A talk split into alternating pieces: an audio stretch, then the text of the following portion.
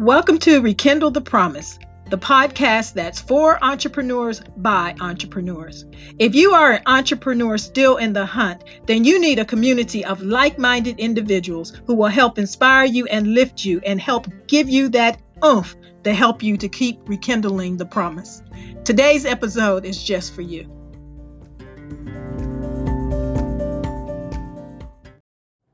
Hey, everybody, it's your girl Sherry here, and I'd like to welcome you back to today's Rekindle the Promise. These podcasts are focused at the aspiring entrepreneur, that person who is just starting out, or maybe you've been in the game for a while but aren't quite experiencing the success you desire. Well, our episodes are designed to help motivate you and to help inspire you to stay the course and to never give up on your dreams. Well, this week we are honing our relationship skills and we are looking at or using the book 25 Ways to Win with People by John C. Maxwell and Dr. Les Parrott. So, um, so far, we've established that in order to win with people, we must first start with ourselves. We've got to value ourselves before we can ever value someone else. Then, second, we must value others. So, yesterday we spent some time and we went over some tips and some techniques, and we gave you this little um, technique to help you to attend, to affirm, and to appreciate another person in the first 30 seconds of meeting them. That's going to help you build rapport. So today, let's go ahead and jump right on into the next steps. I will be moving through these a little faster, not because I think that they are any less important, but if we didn't get the foundation solid, if we didn't get us solid, then how could we build upon that? We've got to be able to do that first. And valuing yourself and then valuing others is the foundation. The remaining 23 tips is going to build from there. So let's go on. Number three. Let people know that you need them. As you begin to grow in your leadership, it's going to be so important that you let your team know that you need them. Let them know that they are valuable part of your team. Now, sometimes that entrepreneur, we're seen as a bit of a maverick, a loner, or that one person that does it all and can be it all. And I guess that to a certain extent, that can be true, especially as you are first starting out. But if you want to develop your business, if you wanted to expand beyond you and to grow, then we've got to um, be able to develop a team. It's gonna we're gonna need to develop a team. As uh, Maxwell says, he says, if you're ever going to do something great, we must turn from the dream from being just about me to we. It really is hard to accomplish a great dream with just one person. It's going to take a team.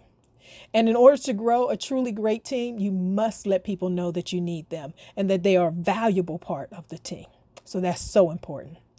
Let's go on. Number four, create a memory and visit it often.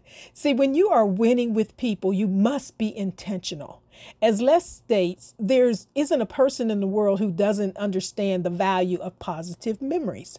So, in dealing with your customers and your partners, you must be intentional about making their interaction with you impactful. You will go a long way winning their business or their partnership by helping them feel impacted when they're in de- dealing with you, that you're intentionally giving them a memory that they will remember about you. Think about that one. Number five, compliment your people in front of other people. But as a business partner, you do not want to do something where you're giving them, where you're um, correcting them in front of other people. You'll do well to remember the quote by Publius Syrus, who's a great Latin writer, and he stated, Admonish thy friends in secret, but praise them openly.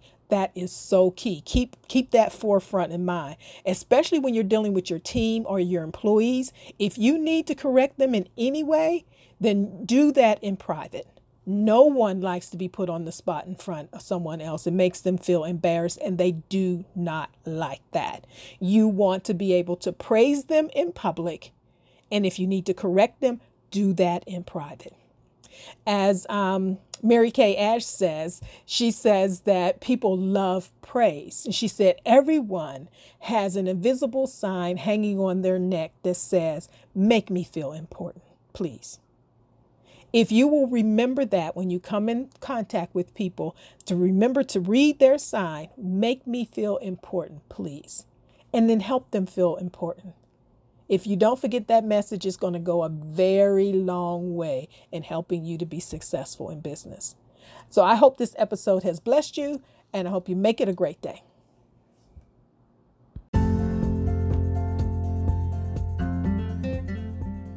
Thank you for tuning in to today's Rekindle the Promise. Remember that your hopes and your dreams are worth the battle. Keep hope alive and stay the course. Make it a great day.